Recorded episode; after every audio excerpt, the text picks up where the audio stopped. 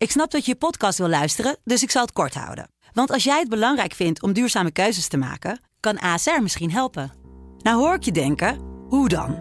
Nou, bijvoorbeeld bij het duurzaam herstellen van schade. Of de premies die we beleggen volgens ons duurzaam beleggingsbeleid. Dat bepaalt waar we wel en juist niet in investeren. Wil je meer weten over welke duurzame keuzes ASR maakt? Ga dan naar asr.nl slash duurzame keuzes. ASR doet het. Zo, dan kan je nu lekker naar je podcast luisteren. Supersnel kozijnen bestellen? Toeleveringonline.nl. Bestel nu je kozijnen en betaal als zakelijke klant pas na levering. Toeleveringonline.nl. Dit is, dit is het land van Wierde. Het is hopeloos. Ik kijk er zo langzamerhand ook naar met ogen als theeschotels. Een podcast van de Telegraaf met analyses op het nieuws die u elders niet hoort. Ondanks alle hè, verdiensten van Mark Rutte voor Nederland.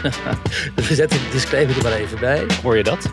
Als je goed luistert. Een Russische houwitsen. Nee, dit is het geluid van 8 miljoen hybride warmtepompen die op ons afkomen. Oh, klinkt dat zo? Met Wierde en Robert Ophorst. Vanuit een subtropische podcaststudio aan de Basisweg zijn we er weer. De temperatuur is eh, opgelopen tot een graadje of 30, denk ik. Het is broeierig, Wiert.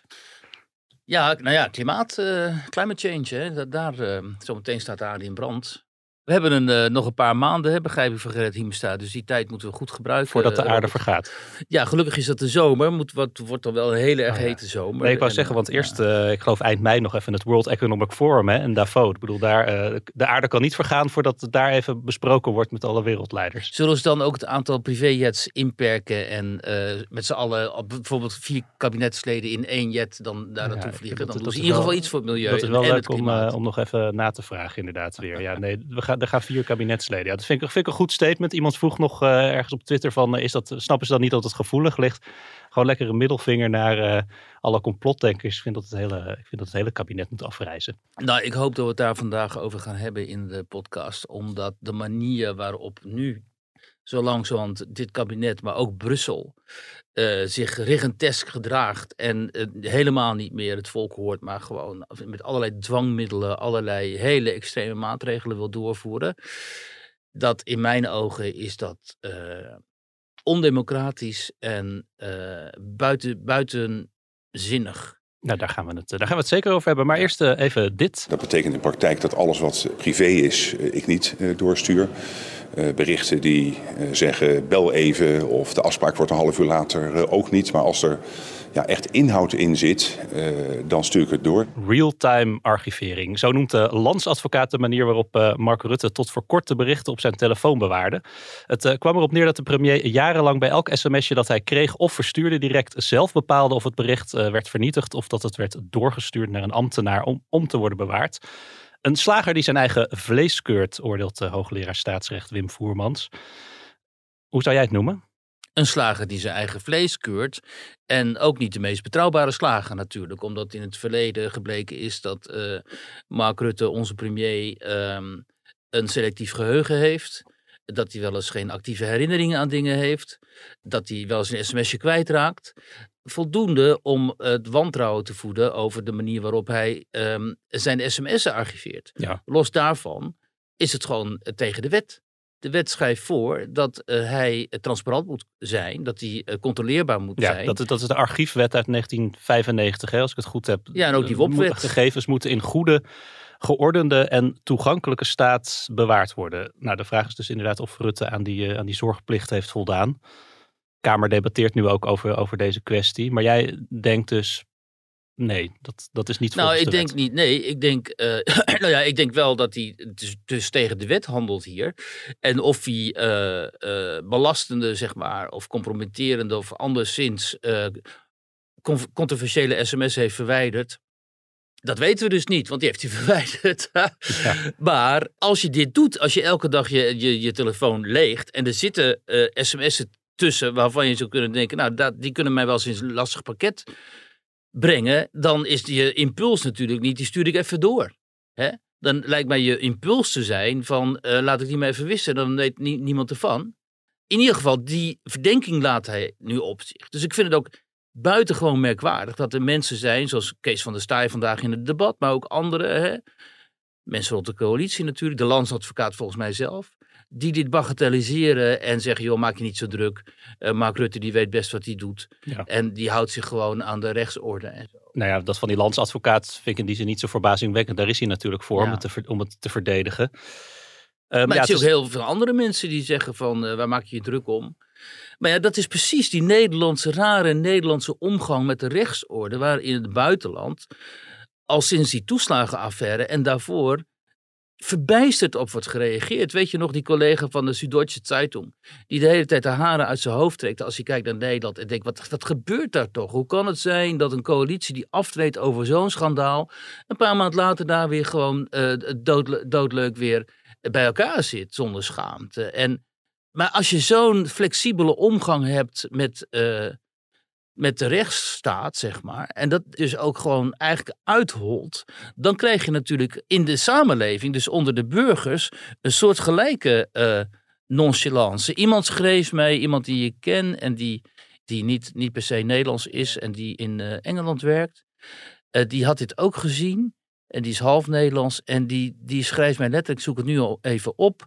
Van hier, bij- jongen. Gelukkig bewaar jij al je berichten. Nou, ik wel. Er staat, nee hoor, maar deze, er was een, eh, op, op Twitter een, een, een private message. En die zei: Bij een professionele organisatie word je, word je om zo'n rotsmoes, hè, van de telefoon was vol, ontslagen. En met een beetje pech word je ook nog aangeklaagd. En toen schreef zij, wat was ze zei, maar goed, het volk kiest de leider en de leider zet de norm voor het volk. Nou ja, en ondanks alle hè, ehm, verdiensten van Mark Rutte voor, voor Nederland, we zetten die disclaimer er maar even bij, hij zet de norm voor het volk. En, en niet alleen hij, de mensen met wie hij in een coalitie zit. En de afgelopen jaren is die norm enorm opgerekt geraakt. En als de gemiddelde burger, die helemaal niet zo per se geïnteresseerd is in politiek en niet permanent zoals wij naar Den Haag zit te kijken of naar de actualiteit zit te kijken en zo. Maar als die aan zijn water voelt, hier is iets niet pluis. Hè, hier is de laatste jaren iets echt helemaal misgegaan. Nou, dan, dan moet je dat eh, begrijpen als, ehm, eh, als gezagsdragers. En dan moet je je gedrag wijzigen. En dat is dus eh, die nieuwe bestuurscultuur. En bij de eerste de beste, ehm, eh, zeg maar, de eerste de beste ehm, eh, proef, zakt die nieuwe bestuurscultuur weer gewoon door zijn hoeven. Die nieuwe bestuurscultuur is het dus gewoon niet. Dat is de oude bestuurscultuur. Ja. Hebben we met Sigrid Kaag ook gezien. De manier waarop ze binnen D66 met dat seksueel grensoverschrijdend gedrag zijn omgegaan. Ik kijk er zo langzamerhand ook naar met ogen als theeschotels en denk, hoe is het mogelijk? En daarbij komt dan daar overheen nog eens een keer die dwangpolitiek van mensen als eh, Hugo de Jonge, waar we het of nu of zo meteen over gaan hebben. Ja, daar gaan we het zo meteen wel over. Ja, en, en de radicale ideeën, hè, die kondigde Mark Rutte toen eh, een tijd terug aan. Wat betreft de nieuwe bestuurscultuur. Nou, dat is dan kennelijk dat hij zijn oude Nokia verruilt voor een, eh, Voor een moderne iPhone. Die wel eh, wat meer berichten kan bewaren zonder dat hij traag wordt. Ja, hij verwijst zelf heel de tijd, hè, in zijn verdediging althans eerder deze week aan- voorafgaand aan het debat, naar de richtlijnen van zijn ministerie. Het ministerie van Algemene Zaken. Dat ze allemaal conform die richtlijnen zijn. Ja, wat, wat verwacht jij dan eigenlijk nog van zo'n debat? Want er zijn natuurlijk een hele hoop Kamerleden heel erg boos. Ehm, Ja, die gaan weer allemaal oe en a roepen. En Renske Leijten die heeft, is al op Twitter helemaal uit de vel gesprongen en zo. Want er zijn een paar van die Kamerleden die ook bij die toeslagenaffaire actief zijn geweest. Die het gewoon echt niet meer trekken, dat zie je. Hè? Die, die, die, al die leugens en zo, dat, accepte- dat kunnen ze helemaal niet meer mee omgaan. Maar ja, die coalitie die blijft natuurlijk gewoon, die, coalitiefracties die blijven natuurlijk gewoon bij elkaar. Is, dus, ehm, dus de premier komt hiermee weg. En de coalitie komt hiermee weg. En eh, ondertussen zitten we dus met een eh, minister van Financiën ook, die de hele tijd over inclusie, diversiteit en de islam tweet en zo. Eh, en die ik helemaal niet hoor over inflatie of het aanpakken van die economische crisis die op ons af zit te Ja. komen. Ehm, ja, je zou dan ook kunnen zeggen, ga over wezenlijkere zaken debatteren. En ehm, het- land is ook niet bij gebaat als een kabinet hierop zou sneuvelen. Nee, dat is wat Kees van der Staaij dan zegt, kennelijk. En ook wel anderen en zo. Eh, maar ja, als dit kabinet sneuvelt, eh, wat niet gaat gebeuren, dan zijn de gevolgen inderdaad enorm. Want dan, eh, dan stort de, VVD natuurlijk deels in, omdat Mark Rutte de kan niet dan waarschijnlijk niet meer zal trekken. CDA verdwijnt zo ongeveer, Boer-Burgerbeweging neemt dat over. D66 staat op zwaar verlies. Alleen de ChristenUnie die staat, eh, staat er goed voor in de peilingen. Dus de ChristenUnie die toch altijd een groot moreel appel op de samenleving eh, loslaat. En zichzelf ook altijd aan een hoge moreel, eh, op, eh, aan een hoge meetlat wil onderwerpen. Die zou nu kunnen zeggen, nu is het mooi geweest. Hè, na alle waarschuwingen in het verleden. ook van Gert-Jan Segers aan het adres van Rutte. Zouden ze kunnen zeggen, ja nu vinden wij het wel mooi geweest. Dit accepteren we niet meer. Maar dat gaat natuurlijk ook niet gebeuren. Maar goed, het is ook niet aan mij om daarover te analyseren. Want dat is een, aan onze politieke redactie. Maar in de samenleving constateer ik wel, want ik was van de week weer eens in een, zo'n langere tijd in een dorp in eh, Noord-Holland, daar gaan we het ook nog over hebben. En ik spreek daar met heel veel mensen en eh, serieus, gewoon keurige mensen, weet je wel, eh, keurige banen, huizen, kinderen. Nette mensen, potentiële VVD, CDA-stemmers. En ze hebben echt geen idee meer op wie zij moeten gaan stemmen. Want zij kijken hier ook naar en ze denken: hoe is dit toch allemaal mogelijk? Hoe is het zover kunnen komen? En dat dringt toch maar niet door. Ja, dat dringt dus bij mensen als Leijten en eh, Pieter Omtzigt en zo door. En nog een paar mensen daar. Maar de rest zit daar gewoon kennelijk gewoon in die kamer. En die neemt het allemaal maar voor zoete koek aan. Terwijl ehm, de, de, de politiek hier, het politieke bedrijf en de, de, Nederland als, als, ehm, als politieke eh, entiteit, zeg maar, ehm, is gewoon de laatste jaren enorm beschadigd. Weet je? En dan, ehm, en er komt zoiets er nog overheen. Ja, en dan, dan brokkelt natuurlijk alle geloof eh, in eh, de- deze generatie eh, politici. Die, die brokkelt uh, ziendroog af. Dat is wat we zien. De hele dwang, uh, ja, mania kan je zeggen, van dit kabinet. Dat vinden wij uh, zeer slecht. Het lijkt alsof we in een soort van klimaatkalifaat leven. Dat kost niet alleen geld, maar het is ook nog een plek in je huis moet vinden. Om zo'n ding wat ook nog lawaai maakt, te moeten huis, uh, in, in je huis moet neerzetten. Hoor je dat? Ik hoorde Siri. Als je, als je goed luistert, heel in de verte. Maar het komt, komt snel dichterbij. Een Russische houwitser. Nee, dit is het geluid van 8 miljoen hybride warmtepompen die op ons afkomen.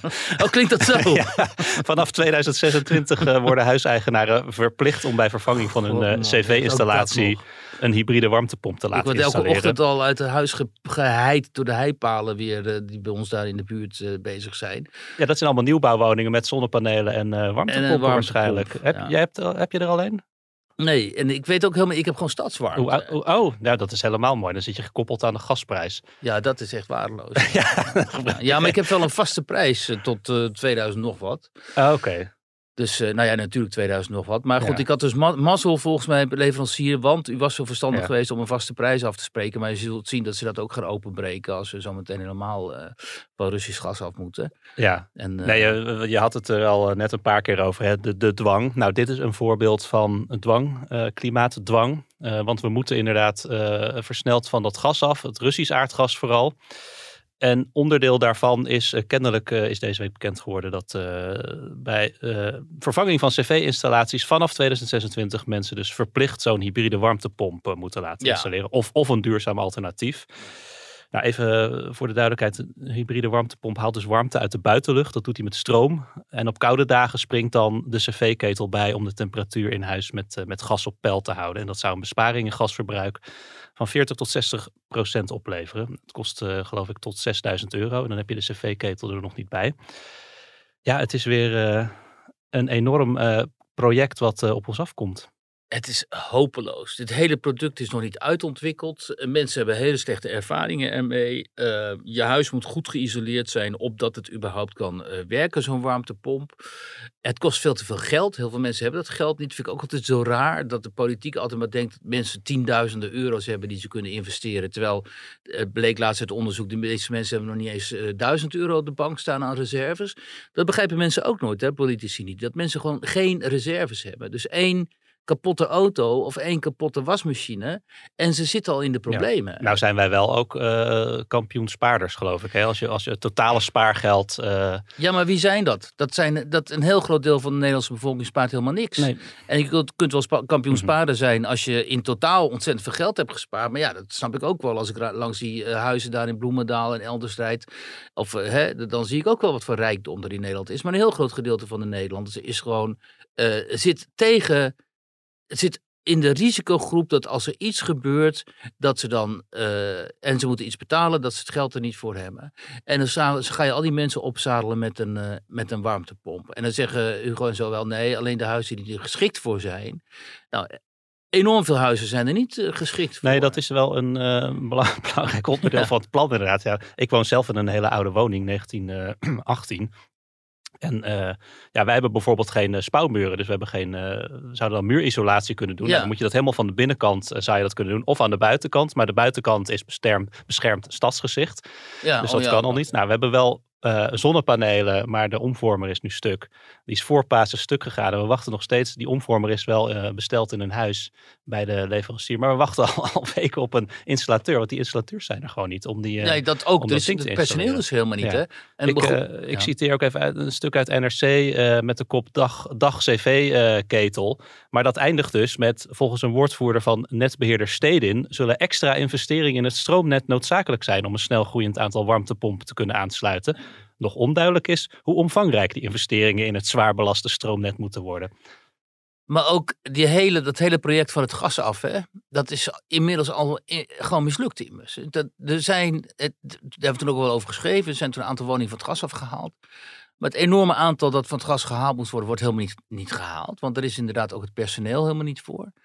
En dan zit je nog eens een keer met een hele rare situatie. Dus kijk, nu wordt dus de Oekraïne-oorlog wordt aangegrepen om te zeggen we moeten van het Russische gas eh, af. Dus we moeten zo min mogelijk gas verbruiken.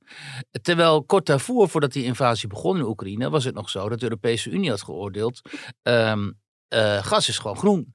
Ja. En dan zit je dus in de Europese Unie met een aan- een groot aantal landen. En Nederland zegt dan: nee, gas is, gas is slecht.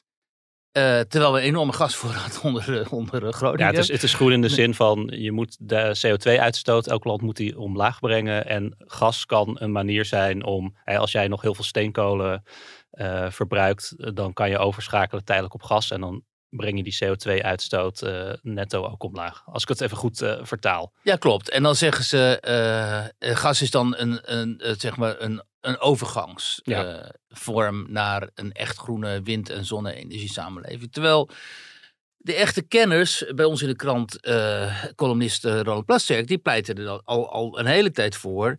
eh, ga nou gewoon eh, over op kernenergie, want dat is tegenwoordig veilig en schoon.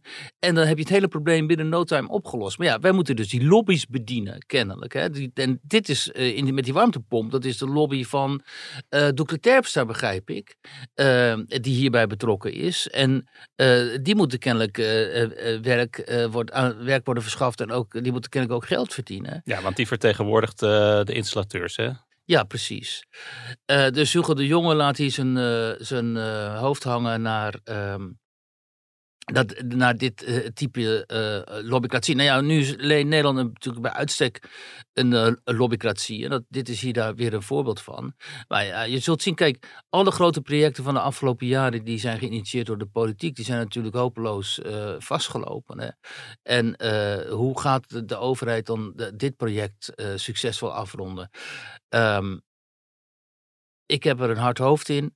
En de manier waarop, met die dwang hè, die ons wordt opgelegd, dit moet en dat moet. eh, daar, dat schiet heel veel Nederlands in het verkeerde keelgat. Dat hebben we met corona gezien. Toen mensen op een gegeven moment een soort van vaccinatiedwang gingen voelen.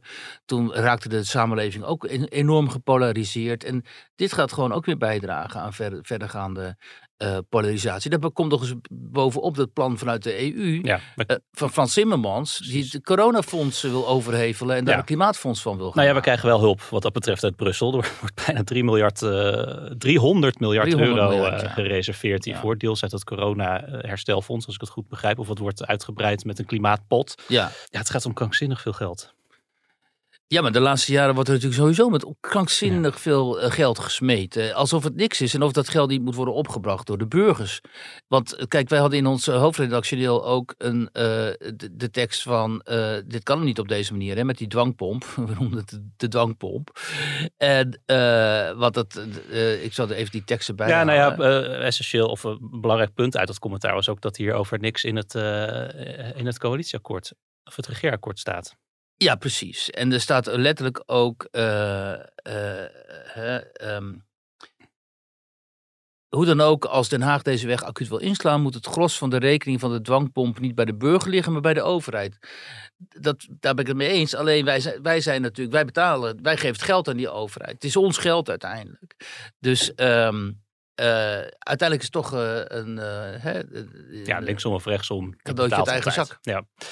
Ja, ik toch denk dat als je heel veel, hè, je zegt van dat mensen dat niet meer eh, pikken, of althans een parafraseer ik je even. Kijk, als je, als je heel veel mensen zal vragen van vind je dat de CO2-uitstoot omlaag moet, dan denk ik dat heel veel mensen ook wel voor zijn. Het is natuurlijk wel de vraag hoe je dat dan bereikt en met hoeveel dwang. Ja, en we zijn er nog steeds niet uit of het überhaupt kan. Die menselijke CO2, of die door de mens veroorzaakte CO2-uitstoot voldoende terugdringen. eh, zodat die, klimaat, kli- die planeet dan eh, eh, voldoende beschermd wordt. Ehm, en als je op dan op die graphics kijkt, hè, het, ehm, de bijdrage die Nederland levert. Ja, die is zo krankzinnig minimaal. En als je dan vergelijkt met de grote industrielanden, zo de vervuilende industrielanden, met name China, wat die nog aan eh, CO2 uitstoten, ja, dan kun je honderd keer koploper in van alles willen worden, zoals Rob Jetten dat wil. Maar dan verdwijnt jouw bijdrage eh, volledig in de statistieken. Ja. Ik denk ook trouwens dat als wij minder eh, of geen Russisch aardgas meer afnemen, dat een groot deel daarvan door China gekocht gaat worden. Nou ja, ook dat. Dus dat, dat aardgas, dat voert dan gewoon de andere kant op. Dus eh, in die zin is het eh, symbool, symbool, symboolpolitiek. Maar heel veel hiervan is natuurlijk symboolpolitiek. Ehm, en vrees ik ook eh, politiek van politici die graag de geschiedenis in willen gaan als politici die een gedragsverandering en eer, of in ieder geval een gedragsverandering tot stand hebben gebracht, of in ieder geval een rigoureuze breuk met het eh, energieverleden in Nederland hebben ehm, geïnitieerd. Dus Jette en ook Hugo de Jonge, omdat Hugo de Jonge afgelopen weken zag je hem ook alweer op allerlei pronkfoto's eh, figureren. Dus je, dacht, nou, Hugo de Jonge heeft een andere baan, nu zullen we wat minder vaak op van die glamourfoto's zien. Op prom stond hij alweer op een eh, foto enorm te pronken ehm, met zichzelf. Ehm, dus hij, hij, dat zit kennelijk in het karakter dat hij, eh, dat hij wil provoceren en daardoor ophef wil veroorzaken en, eh, soort, en daarmee een soort doorbraak wil creëren kennelijk, in eh, taboes wil doorbreken ook, eventuele taboes. Ehm, waardoor hij ook weer in de picture komt. En waardoor er weer allerlei van dat soort glamourfoto's van hem kunnen verschijnen. Zo langzamerhand heb ik de, de, de gedachte dat dat er ook achter zit. Dus toch een soort persoonlijke ijdelheid ook. En ehm, eh, die misschien de Nederlandse samenleving, althans die de Nederlandse samenleving, samenleving in mijn ogen helemaal niet ten goede komt. Hoe lang gaat jouw cv-ketel nog mee? Nou ja, ik heb dus geen cv-ketel. Oh, je heb, zit eh, natuurlijk ik- op Stadswarmte. Ja, sorry. Stadswarmte. Ja, hoe lang die mee gaat, weet ik niet. ja. Ja, ik had vroeger een cv-ketel, maar dat was ook wel ellende hoor. Ik ben opgestapt toen ik overal eruit gesodemieterd was... en eh, de woke-gemeenschap heel erg veel lawaai maakte. Maar daar ben ik wel tegen bestand. Maar toen ik ook de indruk kreeg dat Talpa niet achter ons stond... en toen kwam er werkelijk een gênant persbericht naar buiten van Talpa. Vanavond om half tien gaat Johan Derksen zijn excuus aanbieden. Ja, ik denk, ja, al val ik hier dood neer, dan doe ik het niet. Of je het eh, nou wilde of niet, hij eh, was de afgelopen weken het gesprek van de dag in Nederland. Johan Derksen. Zaterdag in de Telegraaf een groot interview met de man over wie eigenlijk iedereen wel een mening lijkt te hebben. Nou, de mening Wiert van jou over eh, Derksen die is bekend. Jij eh, sprak hem samen met eh, collega Bert Dijkstra zaterdag eh, dus in de krant dat, eh, dat, dat gesprek. Ja, zo, een man die zoveel eh, in het nieuws is geweest en over wie zoveel gezegd is en die inmiddels zelf ook weer op tv is. Wat vraag je zo iemand nog? Nou, natuurlijk sowieso die zijn terugkeer deze week heeft beleefd. Hè? En, ehm, en ook wel wat gedetailleerder eh, ga je dan in op eh, wat er nou precies ehm, eh, gebeurd is. Eh, rond die uitzending. eh, de En vooral daarna, achter de schermen ook. En ze- hij, heeft al, hij heeft al verteld dat hij is benaderd door de publieke omroep immers. Hè, voor, om het programma daar te gaan brengen. Nou, daar gaat hij dan bij ons wat gedetailleerder op in. Wie waren dat dan precies? En wat boden ze en eh, Oh. wat voor vooruitzichten gaf de publieke omroep hem. En eh, ook wel leuk dat ze best wel, ze, ze hadden er best wel oren naar. om dat te gaan welke, doen. welke omroep was dat dan? Nou ja, dat gaan we dus zaterdag in de krant aan eh, lezen. En nou ja, allemaal van dat soort, van dat soort insight informatie. En ook over de rol van zijn vrouw. En hij gaat ook wat verder in op um, delen van zijn vergoedingen, van zijn salaris. Die hij dan naar goede doelen overmaakt. Dat doet zijn vrouw dan. En, en, dat weten natuurlijk heel veel mensen ook niet. Dus al die mensen die hem zo graag wilden cancelen. Hij, hij wist dat wel, dat zijn vrouw elke maand. Ja, want hij zegt: Ik weet niks van geld, dus mijn vrouw beheert mijn geld. En die, die, die, die omdat. Ja, en het was wel bekend toch dat na de, ik geloof, Aquasi-rel, dat hij daarna, of na, na een van de vorige rellen, had hij toch al gezegd: Ik ga een deel van mijn salaris ja. uh, voortaan over. Ja, dat, ik weet niet of het na een van die rellen was, maar het was al wel bekend dat hij dat dan deed. En, uh, maar die cancelaars die, die hem zo graag dus van de buis wilden, die hielden dus geen rekening mee dat via Johan Derksen dan heel veel, een aantal goede doelen echt heel veel geld uh, En welke doelen zijn krijgen. Dat? Uh, nou, dat staat dan ook in de krant. Okay. ja. en, uh, het is een en al teaser, dit gesprek. Nou ja, dat moet ook wel. En het is sowieso natuurlijk interessant om met Johan Derksen te spreken, omdat, zoals hij zei, hij was eventjes belangrijker dan Poetin. Hè, althans volgens de Nederlandse ja. media. En omdat hij dus geen, uh, als laatste dan, omdat hij dus geen sociale media kijkt, had hij dus ook nooit goed begrepen wat de kracht van sociale media is. En nu opeens zag hij wat daar door sociale media werd aangejaagd aan, uh, en gemobiliseerd ook. Want hij is dus dagenlang overstelpt door, pakket, door, door bloemen, uh, uh, um, ja, dus het, pakketjes. Het, het, het werkt eigenlijk twee kanten op, bedoel je. Hij werd enerzijds werden mensen gemobiliseerd om hem uh, nou, te bekritiseren ja. en uh, op te roepen om van de buis te halen. Maar anderzijds kwam nou, er ook een, hij letterlijk... een, een, een, soort uh, positieve stroom aan reacties op gang. Ja, dat zegt hij letterlijk van dat hij was wel verrast door de tegenbeweging die op gang kwam en hoe immens die was. En hoezeer uh, hij dus kennelijk toch dat programma dan belangrijk is voor heel veel mensen.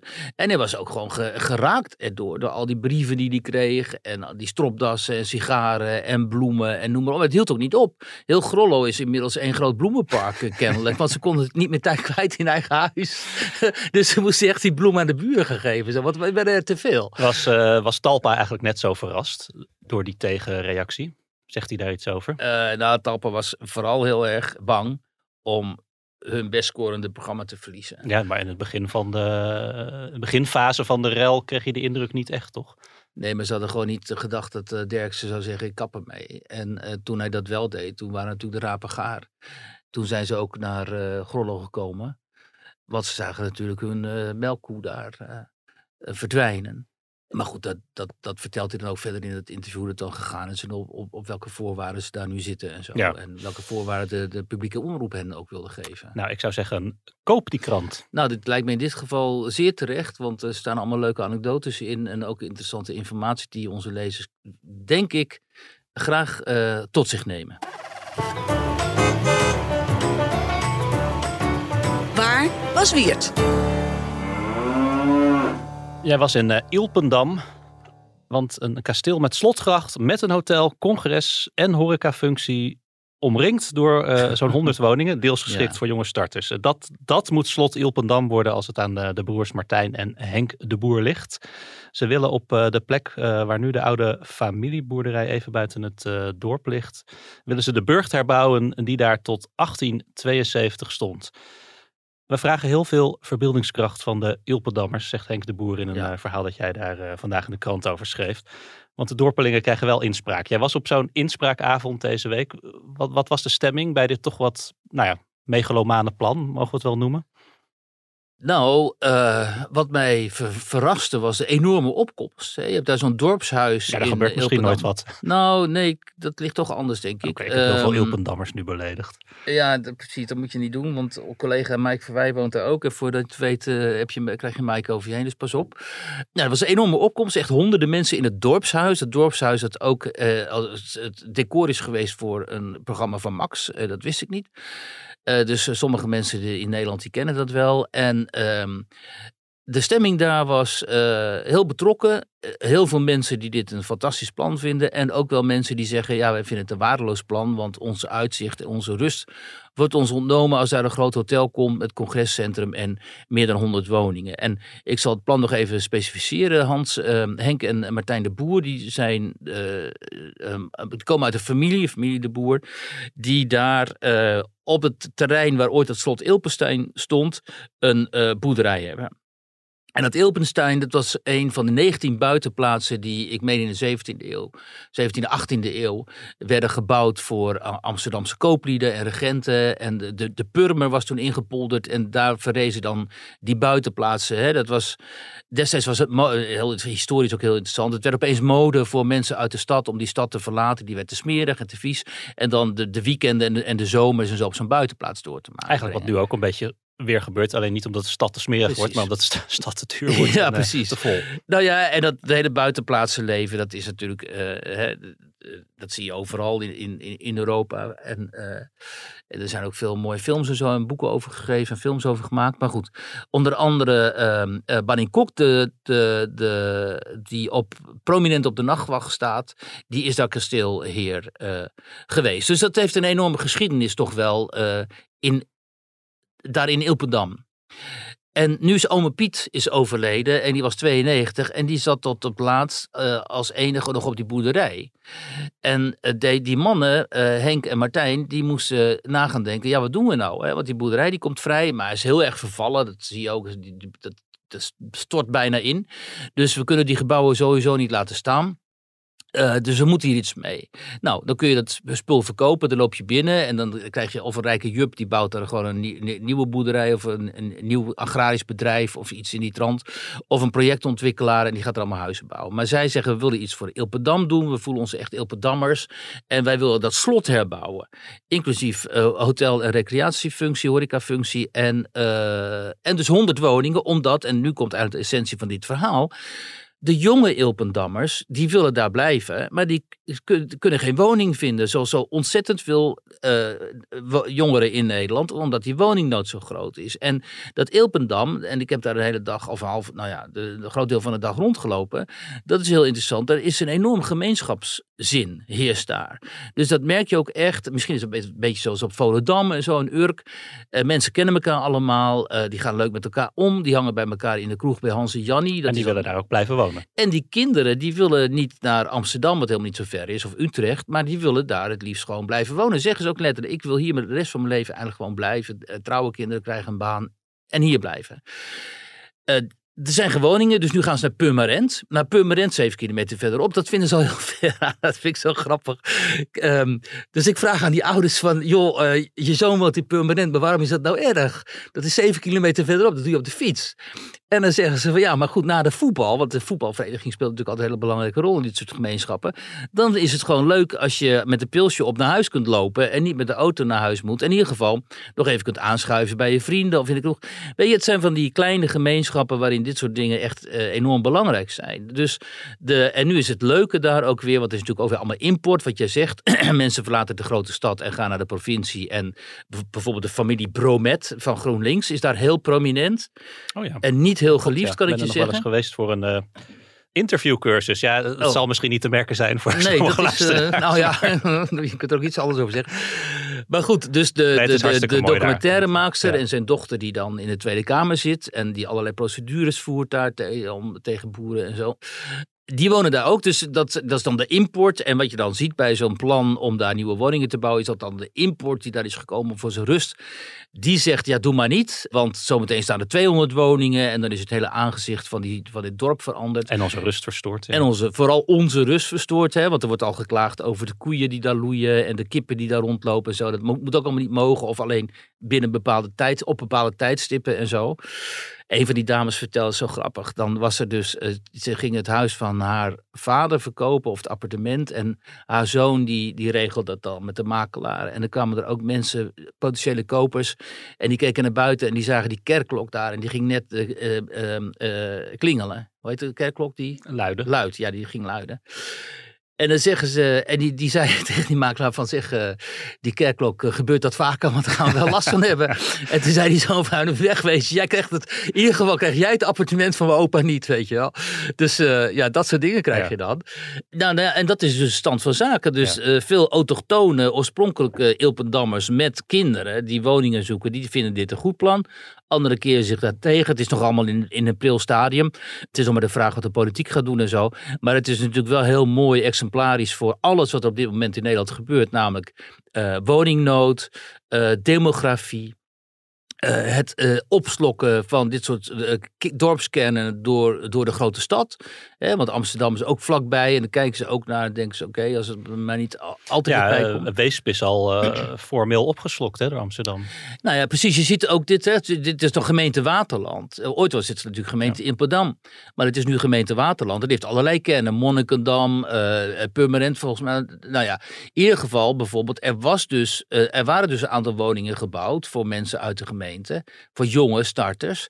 En er zitten nu Monnikendammers.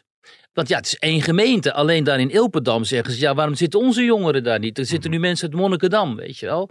Dus, ehm, nou ja, al, al van dat, al, allemaal van dit soort eh, eigen tijdse problematiek zit dan in één zo'n verhaal. En ook het eh, historiserende ervan. Ja, wil je eigenlijk wel een slot dat er ooit stond, wil je dat herbouwen? Is dat niet gewoon een enorme eh, kitsch? En een soort van, eh, riskeer je dan niet dat je een soort van Efteling daar neerzet? Dus... ehm, eh, ik vond het eh, voor mijn rubriek op eh, de donderdag een heel mooi verhaal om in kaart te brengen in elk geval. Jij eh, kwam, eh, ik weet niet of het na dit verhaal was, maar jij kwam terug in Amsterdam in ieder geval. eh, ergens deze Ja. week. En jij werd daar, godverhoede, in het Engels aangesproken op het terras. Ja. Nou, daar had je een... eh, Op een, Eiburg notabene, Op Eiburg, Amsterdam oké, ja, daar had je een tweetje over eh, geschreven. Om jouw eh, verbazing daarover eh, kenbaar te maken. En er werd massaal op gereageerd. Ik, ik had zoiets van. eh, ik, ik, ben, ik ben daar trouwens ook wel. ik, ik praat dan gewoon in het Nederlands terug. Maar ik moet zeggen dat ik inmiddels ook wel bij mij het besef is ingedaald. dat ik blij mag zijn dat ik überhaupt geholpen word op een terras. Dat er personeel beschikbaar is. Want Ja. je ziet overal. zeker in de horeca, maar het eigenlijk overal zie je natuurlijk vacatures openstaan.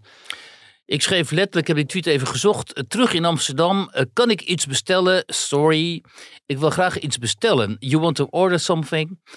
Zucht. Dus dat was mijn ervaring. Ik zit in op zo'n terras en na mijn werk en ik denk even eh, iets bestellen. En dan word ik geconfronteerd met een jonge vrouw die dan mij gewoon niet begrijpt. Kijk, en nu gaan allerlei, echt belachelijk veel mensen hebben gereageerd. En ook heel veel mensen die dan gaan zeggen, zeg Duk, eh, spreek jij geen Engels of zo? Wat ook een hele rare reactie is. Want het gaat natuurlijk niet om mij. Het gaat erom dat je in je eigen land, vind ik, eh, moet kunnen verwachten dat je op dit soort eh, eh, plekken in de publieke ruimte in het Nederlands eh, tegemoet wordt getreden. En dan vooral heb ik het over de oudere mensen die misschien ook wel eens op zo'n terras willen gaan zitten. En misschien helemaal niet zijn opgeleid in het Engels of niet zo vaak Engels hebben gesproken en zich niet kunnen uitdrukken voldoende in het Engels. Al- Althans, als ze daarmee geconfronteerd worden, misschien onzeker worden, zich schamen, eh, in de war raken, alles kan. Hè? En waarom eh, zadel je mensen daarmee op? Het is zo makkelijk om die, eh, die jongeren die daar dan die de bestellingen opnemen, even te leren hoe je zegt, wilt u iets bestellen? Of hè, noem maar op, die paar zinnen, weet je. Ja, ik bedoel, dat, dat, toen ik in dat, Rusland dat, ging... dat bier Nederlands is voor beer. Ja, en, en, en kom eens in een land als Frankrijk of Duitsland. Denk je nou echt dat op een terras in Berlijn, wat hier gezien wordt als een enorm cosmopolitische wereldstad, Mhm. denk je nou echt dat je daar wegkomt eh, als je daar als, eh, als ober eh, bestellingen in het Engels wilt gaan opnemen? Dat is gewoon niet goed. En dan, wat mij dan zo, verbaast ook nog, los van al die mensen die denken dat ik geen Engels kan, dat zijn al die mensen die dit voor zoete koek slikken en zeggen dat ik niet moet zeuren en dat je maar gewoon eh, je- moet, uh, moet accepteren dat Engels een soort lingua franca, franca is geworden en dat we helemaal niet ons zorgen moeten maken over het verlies van onze eigen taal. en Zo. Nee, toch denk ik niet dat die horeca-eigenaar van wie de terras is, deze persoon eh, in dienst heeft genomen omdat hij het zo leuk vindt om Engels sprekend personeel te hebben. Maar dat hij blij is dat er überhaupt eh, iemand eh, gevonden is in, voor de bediening. Nou ja, na corona wel, omdat sinds corona is dus kennelijk enorm eh, personeelstekort. Maar voor corona zag je dit natuurlijk ook al lang. En dan in willekeurig welk Amsterdams café had je ook allemaal van die Zuid- Zuid-Europese eh, kelners, obers en zo. Die in best wel gebrekkig Engels dan jouw bestelling gingen opnemen. En ehm, weet je, het, zal heus wel zo zijn dat dit nu eenmaal een transitie is. En dat dit over een jaar of 10, 20, eh, en zeker als ik er niet meer ben, volstrekt vanzelfsprekend is. En dat al die nieuwe generaties dit vanzelfsprekend vinden. En eh, vinden dat eh, een oude witte man als ik niet moet zeuren. Maar ik neem het toch nog even graag op voor de eh, iets oudere generatie. En dan zeker de generatie nog boven mij. eh, voor zover die nog bestaat. voor zover die nog in leven is. Ehm, maar de generatie van mijn ouders, zeg maar. Die, als zij nog in leven waren geweest en ze waren op het terras hiermee geconfronteerd. Dan hadden ze gewoon gedacht. Dan waren ze niet, want het waren hele aardige mensen. Die waren niet ehm, boos geworden of zo. Maar die hadden wel gedacht. Huh? Ehm, hoe, hoe, wat is, hoe kan dit nou Mhm, precies? ja. Snap je? Toch denk ik dat ehm, als je die verhalen leest hè, over personeelstekort, dat over 20, 30 jaar dat je waarschijnlijk bediend wordt door een robot en dat je zelf eerst kan selecteren in welke taal je tegemoet eh, getreden wil worden. Nou, dat, dat zou heel, nou ja, of dat alles afhalen is gewoon. Eh, dan, dat, dat zie je in Berlijn dus heel veel. Dat, eh, dat ze dan wel besparen op pers- personeelkosten. Dan kun je wel eh, op het terras gaan zitten, maar je moet wel eerst even binnen eh, je drankje ophalen. Ik hoop wel dat tegen die tijd een installateur, installateur gevonden is voor mijn omvormer van de zonnepanelen. Ja, nou ook. En, en, en die waterpomp. Maar Ja. goed, dan is de cirkel wel rond.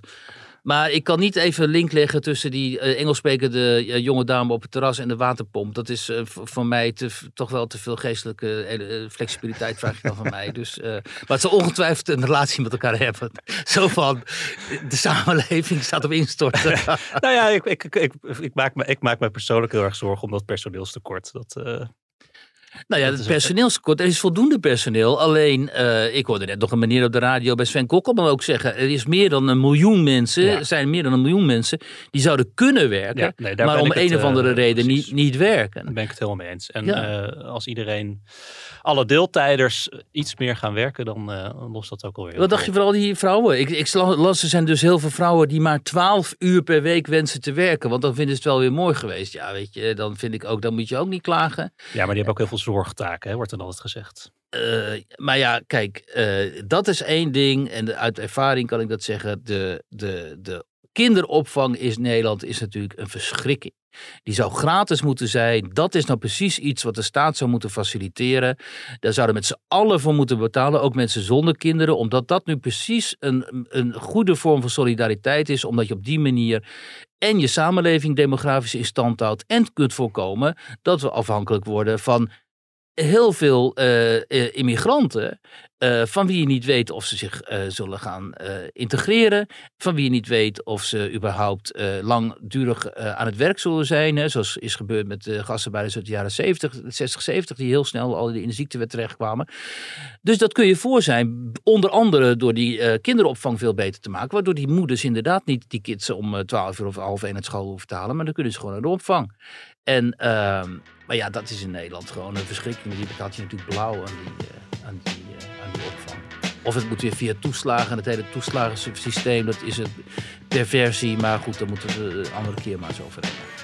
Dat lijken me mooie afsluitende woorden voor vandaag. Ik eh, dank jou hartelijk, Wiert. En, Ondertussen is hij bijna 40 graden of zo. Wat- Ik zit helemaal te zweten, man. eh, ja, maar dat komt door, jou, door jouw verhitte... Door mijn agitatie. nou ja, dan moet ik mijn vinger Je hebt je weer veel te druk gemaakt. Echt, hoe kan dit, joh?